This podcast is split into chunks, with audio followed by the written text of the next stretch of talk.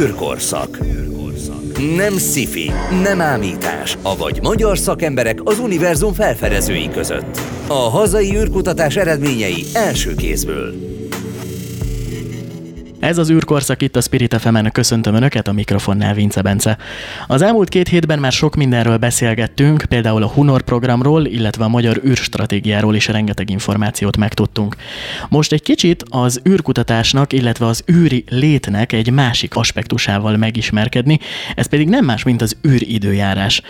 Itt a Földön rengeteget panaszkodunk, akár most is panaszkodhatnánk, hogy milyen az időjárás, de hát az a kérdés, hogy fenn az űrben például esik-e a hó. Úgyhogy ma erre is kiderítjük a választ. Vendégem a vonal túloldalán Kis Árpád, a Földfizikai és űrtudományi Kutatóintézet tudományos főmunkatársa. Üdvözlöm Árpád! Jó napot kívánok, köszöntöm a hallgatókat. Köszönöm szépen, hogy elfogadta a meghívásunkat. Egy picit kezdjük a szervezettel, ugye a Földfizikai és űrtudományi kutatóintézet, amelyet említettem az ön titulusában is. Ha jól tudom, ez egy új szervezet, idén alakult. Igen, ez így van, ez az idén áprilisban alakult meg, az LKH, tehát az Ötvös Lorent kutatóhálózatnak a része és hát ahogy a neve is mutatja, tulajdonképpen a, a földfizika és a föld körüli térség fizikája a téma a, kutatás, a kutatásainkban. Mire kell itt pontosabban gondolni? Tehát például az űridőjárással is akkor önök foglalkoznak, és a különböző napkötérésekkel például? Az űridőjárással foglalkozunk, igen, vannak méréseink is, amik ehhez kapcsolódnak, erről majd mindjárt átérhetünk de van ö, földmegfigyelés szekciónk is, illetve ö, szervezeti egységünk, van geodézia, geofizika, litoszféra fizika, és külön még a szeizmológia, hiszen azt uh, ugye nem mondtuk még, és talán nem tudja mindenki, hogy uh, hozzánk tartozik a teljes nemzeti szeizmológiai, tehát földrengés figyelő hálózat is. Ebben az esetben akkor a magyar jelentéseket is önök adják ki, tehát hogyha Magyarországon bármiféle fajta földmozgást észlelnek. Igen, van egy szolgálat tulajdonképpen egy figyelés, ami 24 órában felhívható és informálható. Kérjünk akkor egy picit az űrre. Milyen az idő fent az űrben? Hogyan kell ezt elképzelni? Ez egy jó kérdés. Hát ugye eleinte azt gondolták, hogy az űr az üres, tehát de nem üres, hanem eh, komoly folyamatok zajlanak benne, aminek elsősorban forrása a nap, illetve a napból kiáramló, folyamatosan kiáramló plazma, amit napszélnek nevezünk. Mitől függ a kinti időjárás? Ott is vannak esetleg hideg vagy meleg frontok, anticiklonok? Igen, tulajdonképpen azt mondhatjuk, hogy igen, hiszen a nap működésében is van egy, mind ahogy tudjuk, 11 éves működési periódus, tehát intenzív és kevésbé intenzív szakaszok váltakoznak, de ezen kívül vannak olyan egyszeri jelenségek, úgynevezett tranziens jelenségek, tehát amilyen napkitörés, napfoltok, stb., amelyek hatással vannak a földi környezetünkre. Mik ezek a hatások? Amiről beszélnünk itt kell, az a úgynevezett naptömeg kilöködés, ez az egyik legfontosabb jelenség, ami a mi szempontunkból jelentős, fontos. CME-nek hívják, tehát a Coronár Mass Ejection az angol nyelvén, tehát egy naptömeg kilöködés, egy nagyobb anyag, anyagmennyiség kibudjan a napból tulajdonképpen, amely nagy sebességgel végig szágul a naprendszeren, és hogyha eltalálja a Földet, akkor ennek a következménye a mágneses vihar, amelyet már sok hollywoodi filmben is láthattunk. Hogyan kell elképzelni egy ilyen mágneses vihart? Mi történik akkor itt a Földön? Az történik, hogy a földi mágneses térnek van egy struktúrája, egy kiterjedése, e, talán ezt e, láthattuk már ilyen közép, e, középiskolai tankönyvekben. Ez a hirtelen jövő nyomás hatására összenyomódik, tehát deformálódik, és az ugyancsak az iskolai tanulmányainkban tudjuk, hogy egy gyorsan változó mágneses tér az elektromos teret hoz létre. Tehát egyrészt hirtelen mérhető módon megváltozik a földi mágneses térnek a nagysága, iránya. Ez tulajdonképpen nem veszélyes emberekre, élőkre, viszont vannak olyan élőlények, amelyeknek befolyásolhatja például a tájékozódási képességét. Hallottam olyanról, hogy a postagalambok esetében ezt észrevették, hogy meg tudja változtatni, illetve megzavarja a tájékozódást. Tehát akkor az állatvilágban tud egyfelől fennakadást okozni, illetve ha jól tudom, akkor még az informatikai rendszerben, illetve az elektromos hálózatba is bele tud nyúlni, úgymond ez a vihar. Igen, ez egy másodlagos hatás tulajdonképpen, hiszen a ö, gyorsan változó mágneses térnek a hatására létrejöhetnek ö, potenciál különbségek, feszültségek, aminek hatására áram indul meg. Na most ez kétféleképpen indulhat meg. Megindul a felső légkörben, a vezető légkörben, amit ionoszférának hívunk, illetve a talpunk alatt a kérekben. ezek az úgynevezett gicek, vagy geomágnesesen indukált áramok. Na most ezek a veszélyesek a technológia szempontjából, hiszen ezek az ember által alkotott infrastruktúrákra rá tudnak kapcsolódni. És akkor ezek tudnak problémát okozni, akár mondjuk az internethálózatban, vagy a banki rendszerekben, és úgymond ennek a hatásait vesszük mi akkor észre, amikor mondjuk nincs internet, vagy nem tudunk egy utalást elindítani. Igen, ez is lehet az oka a másféle meghibásodásokon kívül. Az a helyzet, hogy ez olyan terület, amelyet még nem vizsgáltunk nagyon, ez egy, ez egy friss terület, hiszen ne, alig néhány éve, vagy talán évtizedre derült ki, hogy ez fontos lehet ebből a szempontból is, a technológia védelmének szempontjából. Milyen gyakoriak az ilyen elektromágneses viharok? Tulajdonképpen az obszervatóriumban szinte hetente tudunk mérni ilyeneket, viszont a mértéke az más.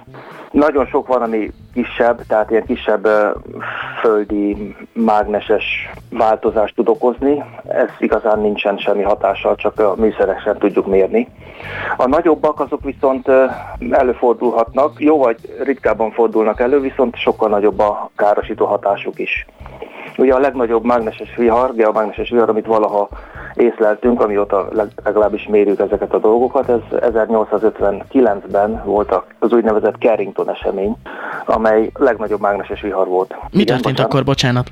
Akkor az történt, hogy ugye a technológia akkor még nem nagyon volt, fejlett technológia meg semmiféleképpen sem, de ami volt, az a távíró rendszer volt, tehát ugye a városokat összekötő póznák, amely vezetékeken kötöttek össze, ezen működött a távíró, és olyan jelenségeket észleltek, hogy kigyulladtak épületek, emberek áramütést szenvedtek, égési sérüléseket szenvedtek, tehát olyan nagy mennyiségű, olyan nagy erősségű áram csatolódott rá a, hálózatra, hogy ez ilyen hatásokat okozott. Ez most is előfordulhatna? Ha például most történne egy ilyen vihar, akkor akár mondjuk mi is tapasztalhatnánk, hogy az utcán leszakadnak mondjuk a vezetékek, és akkor ezáltal bárki áramütés áldozata is lehetne?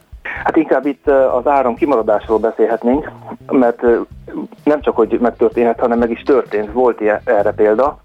1989-ben Quebec tartományban, Kanadában volt egy ilyen az éjszakai órákban, azt hiszem, hogy március 13-án, ha jól emlékszem, elérte egy geomágneses vihar 2 óra 40 perc környékén a, a Földet, és három perccel később a teljes hálózat lehalt.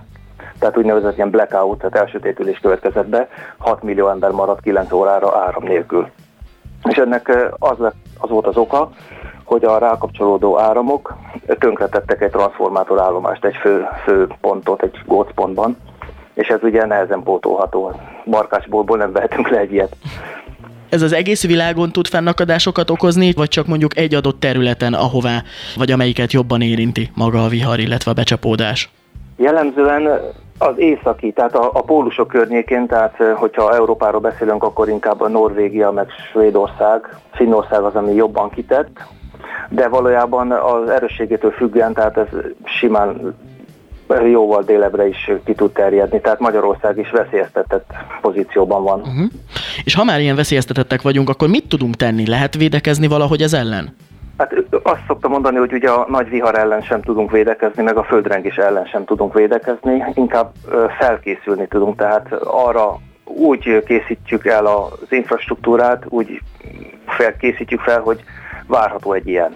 Azt tudjuk csinálni, hogy, hogy eleve feltételezzük, hogy ilyen jönni fog, és akkor mit tudunk csinálni. És ha jönni fog, és uh, már megvan úgymond ez a leírás, hogy mit tudunk csinálni, ezt mondjuk mi átlagpolgárok is elérjük valahol, hogy fel tudjuk magunkat készíteni erre az eshetőségre? Vannak olyan weboldalak, ahol előrejelzéseket adnak a, mágnes, a geomágneses viharnak az intenzitására. Ez az úgynevezett KP indexet érdemes keresni, ami a, tulajdonképpen egy globális index és a háborgatottság mértékét hivatott megmutatni. Ez megtalálható több weboldalon, Magyarországon is tulajdonképpen mérjük, mérjük ezt, illetve van ilyen mérési adatunk, aminek, amiből leszámolható, de ez egy globális, tehát megtalálható a NOAA-nál, ami a, a NASA-nál is tulajdonképpen, vagy a spaceweather.org-on is, ha jól tudom.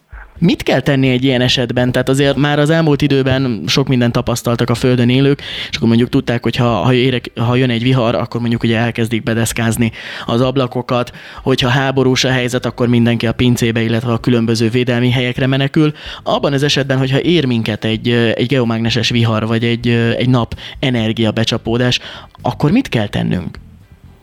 Hát tulajdonképpen bedeszkázni az ajtót az nem szükséges, viszont lehet, hogy nem egy utolsó gondolat az, hogyha egy pár napra való vizet vagy élelmet, azt mindenféleképpen tartunk otthon. De hát ez egy általános óvatosságból is szerintem egy jó gondolat. Ami a lényeg az, hogy tehát a, a, a rádiózásban tud ez zavarokat okozni, az elektromos hálózat érintett, illetve a, a GPS, a, a hely meghatározás is nagyon fontos része ennek a, a problémának. Tehát akkor tartsunk magunknál térképet, az lehet, hogy ebben az esetben egy jó tanács. Igen, igen ez egy nagyon jó dolog. Hát például 2003-ban volt az úgynevezett Halloween viharok, azért viharok, mert több esemény volt. Itt például egyértelmű volt az, hogy több mint 20, 20 műholdat érintett az esemény, tehát a NASA műholdjainak a fele meghibásodott vagy kimaradt, egy japán műholdat elvesztettek, súlyos zavar volt a, a HF rádió összekötetésben. A kereskedelmi légitársaságok érintettek voltak például, ezt még nem említettük a, légi, a légiforgalmat.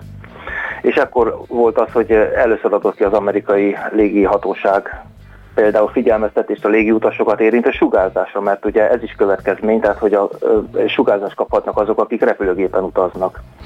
De ugyanakkor volt Malmö, úgy tudom, akkor elsötétült, tehát volt egy villamos hálózati zavar Svédországban, és például ami a GPS illeti, a, a mászok a Himalája területén nem tudtak kommunikálni a műholdas telefonjaikkal, meg nem találták tehát a helyüket tulajdonképpen. Ezeket így végighallgatva azért tud okozni fennakadásokat egy ilyen esemény. Mi tud minket megnyugtatni ebben a helyzetben? Tehát azért, ha most belegondolunk, valószínű már többen ültünk repülőn, helymeghatározást akár csak a mindennapi vezetés során is használjuk a különböző GPS-ekben, illetve telefonos applikációkban. Mi az, ami mégis meg tud minket nyugtatni, hogy, hogy nem kell ettől a mindennapjainkban rettegni? Hát a gyakoriság Tehát, hogyha hasonlítjuk a földrengésekhez, akkor ugye Magyarországon egy nagy földrengés igen ritka. De például egy, a Carrington esemény az néhány száz évente valószínű a statisztika szerint. Egy komoly esélye van, hogy ez megtörténhet. De inkább mondom, hogy nem a ilyen nagy katasztrofális méretű ö, viharokról érdemes beszélni, hanem ilyen több kisebbről, amik ilyen kisebb-nagyobb meg, meghibásodásokat tudnak okozni. Említette korábban, hogy ugye műholdak is meghibásodnak ebben az eseményben. Ha jól tudom, akkor ugye műholdak küldik a különböző adatokat fentről az űrből. Ezekből Igen. lehet előrejelezni ezeket a viharokat is? A viharokat úgy lehet előjelzni, hogy van néhány műhold, ami a nap és a föld között helyezkedik el az úgynevezett L1 pontban, a Lagrange pontban. Tehát ott, hogyha jön egy ilyen naptömeg kilöködés, akkor azt olyan egy-két napar előtte tudjuk jelezni. Ezt ugye a NASA csinálja is, meg a NOAA amelyiknél vannak ilyen előrejelzés szolgáltatás is tulajdonképpen, ami nagyon hasznos például Norvégiában, mert akkor tudjuk, hogy lesz nagyon szép északi fény például. Uh-huh. Tehát nem csak csúnya dolga, oldala is vannak ennek a jelenségnek. Például az északi fényeket is ennek köszönhetjük? Igen, abszolút. És ugye amikor volt olyan, hogy akár Kuba környékén voltak észlehetők észlelhető északi fény, vagy akár Franciaországban is, azok is ilyen tulajdonképpen nagy geomágneses vihar következményeként jöttek létre. De ugye Magyarországon is volt egy ilyen, ha jól tudom, 2015-ben utoljára, nagyon halványon lehetett látni. Vannak magyar kutatások is? Rengeteg misszióban magyarok részt vesznek, magyar kutatók, konkrétan műszerekkel is. Például a, a Rosetta misszióban vett részt magyar építési műszer, a leszálló egységben volt ugye az az üstökös misszió a Rosetta, és a Filié az, amelyik le, leszállt konkrétan az üstökösre. Ennek annak egy alkatrészét építették meg, de ha jól tudom, akkor hamarosan a, a nemzetközi űrállomáson is egy sugárzásmérő fog működni. És hát vannak fejlesztések tulajdonképpen, amelyek azt célozzák meg, hogy előbb-utóbb minél több eszköz legyen, ami repül. Gondoljuk Maszatra, a Smogra például, azt őket nem is említettem. Ha azt vizsgáljuk, hogy Magyarország hol áll jelenleg az űrkutatás tekintetében, akkor ön hogy látja a helyzetünket, milyen pozíciót foglalunk el? Hát ami a, a hagyományainkat illeti, meg a múltunkat, az szerintem arra büszkék lehetünk, hiszen Baj Zoltántól kezdve már tulajdonképpen meghatározó, mondjuk úgy, hogy személyiségek vagyunk az űrkutatás területén. De most az utóbbi években viszont határozottan egy, egy komoly fejlődést látunk, ami az űrkutatást illeti, az űrkutatási lehetőségeket, hiszen az ESA-ba beléptünk, az ESA opcionális programjaiban részt veszünk, és ez Magyarország számára, a kutatók számára egy óriási plusz lehetőséget jelent, mind pályázatokban, mind pedig ugye a kapcsolatok, a nemzetközi kapcsolatok kiépítésében. Tulajdonképpen ezáltal mi globális szereplőkké válunk, nagyon röviden fogalmazva, tehát ez egy óriási jelentőségű dolog. Hogyha picit visszatérünk az űridőjárásra, ahonnan ugye kiindultunk, ugye említette korábban, hogy, hogy műholdak küldik az adatokat folyamatosan, és akkor ezekből ugye folyamatos elemzéseket tudnak készíteni. Mit mutatnak előre a számok jelenleg? Tehát mi várható mondjuk így az űridőjárás területén az elkövetkezendő két-három hétben, hónapban? Hát a hónapokat azt nem tudjuk előrejelezni, azért még ott nagyon nem tartunk. Van egy kutatási program, amely azzal foglalkozik, az intézetünkhez köthető egy kutató, aki a napfoltoknak az alakulását vizsgálja, illetve úgy nyilvánvalóan a cél az, hogy előrejelezhetővé váljék az, hogy mikor lesz egy ilyen napkitörés vagy egy flare, ami okozhat problémákat. Többször említettük már a napfoltokat. Pontosan mik is ezek a napfoltok? A napfoltok az tulajdonképpen egy ilyen sötét területek a nap felszínén, ami a mágneses térrel van összefüggésben, illetve a mágneses térnek struktúrájával. Nagyon röviden fogalmazva azt lehetne mondani, hogy a, amikor sok napfoltot látunk, akkor intenzív nap működés van, amikor kevésbé, akkor egy ilyen csöndesebb időszakban látható a nap. Ezt ugye Galilei óta tudjuk, hogy vannak napfoltok. A napműködés alatt mit kell érteni? Mert szerintem egy laikus úgy gondol a napműködésre, hogy hát amikor süt a nap, akkor működik, amikor nem süt a nap, akkor nem működik. De gondolom nem erről van szó. Nem, itt arról van szó, hogy hogyha elképzeljük, amikor főzzük a húslevest, hogyha adunk rá kakaót, tehát rendesen alakapcsolunk a gázzal, vagy a, a, a villamos energiával, akkor buzogni fog. Tehát egy ilyen nagyon forrongó felszínt fog produkálni a, a tetején. Amikor pedig lehúzzuk, ugye ahogy, ahogy elvileg a húslevest készíteni kell, tehát a, csak gyöngyözik, egy kicsit párolog, az pedig a kevésbé intenzív szakasz. Na most a napfelülete is tulajdonképpen ilyen, tehát vannak ilyen erős és kevésbé intenzív szakaszok. Az olyan 11 évente váltakozik. Van egy maximum, meg minimum, és ez váltakozik tulajdonképpen. Tehát akkor 11 évente számíthatunk bármiféle fajta zavarra, illetve viharokra, hogyha jól értelmezem ezáltal. Igen, nagyon röviden igen. De sok mindentől függ, például az utolsó nap maximum ciklus az nagyon-nagyon alacsony volt, a szokásostól eltérően alacsony. Szóval ez is változik a csúcs, hogy me- mennyi az az annyi. Ha jól tudom, az Európai űrügynökség is tesz azért, hogy a viharokat, illetve az űridőjárási jelenségeket, azokat előre lehessen jelezni. Igen, ez így van, ez egy nagyon fontos része az Európai űrügynökség programjának, és úgynevezett űridőjárási centrumok, illetve hálózatban gondolkodik, tehát a Európában több ponton van olyan mérőállomás, illetve központ, ahol valamilyen adatot mérnek, valamit valahogy feldolgozzák, és ezt tulajdonképpen egy központba hozzák össze. Ezt úgy hívják, hogy a Space Weather Service Network, tehát a űridőjárási szolgáltatási hálózat, és ezeken belül is vannak ilyen Expert Service Center, tehát ilyen kiválósági centrumok, ahol ezeket mérik. Ezen keretén belül is bővebb információhoz juthatunk az űridőjárás tekintetében, és akkor ha vihar előrejelzések után keresünk, akkor itt is találunk erről információt. Tulajdonképpen igen. Hogyha az interneten rákeresünk a K-indexre, tehát egy magyar K-val írjuk, akkor egyből előreugrik például a, a NOAA-nak a weboldala, most azt lehet mondani, hogy úgy, úgy néz ki, hogy következő napokra nem várható semmi. Ez zöldben van a KP index. Mindenképpen egy megnyugtató információ, nagyon szépen köszönöm. Az elmúlt percekben az űridőjárásról beszélgettünk, vendégem Kis Árpád volt, a Földfizikai és űrtudományi kutatóintézet tudományos főmunkatársa. Árpád, nagyon szépen köszönöm, hogy elfogadta a meghívásunkat és hogy velünk volt. Nagyon szépen köszönöm is a lehetőséget. Ez volt már az űrkorszak, köszönöm szépen a hallgatóknak is, hogy velünk tartottak. Természetesen a jövő héten újra jelentkezünk, és az űrkorszak, illetve az űrtudomány egyik újabb bugyrába tekintünk bele. Köszönöm szépen még egyszer a figyelmüket, az elmúlt percekben Vince Bencét hallották.